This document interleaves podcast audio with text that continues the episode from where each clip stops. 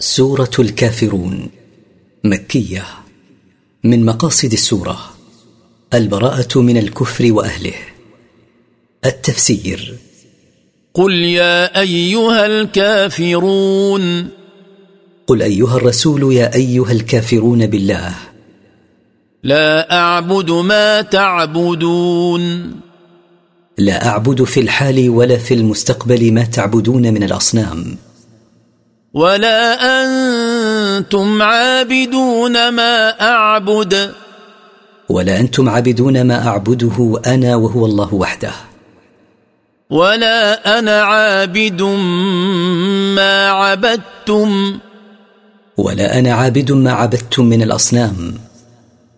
ولا أنتم عابدون ما أعبد.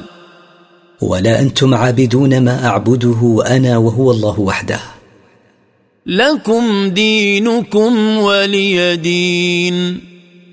لكم دينكم الذي ابتدعتموه لأنفسكم ولي دين الذي أنزله الله علي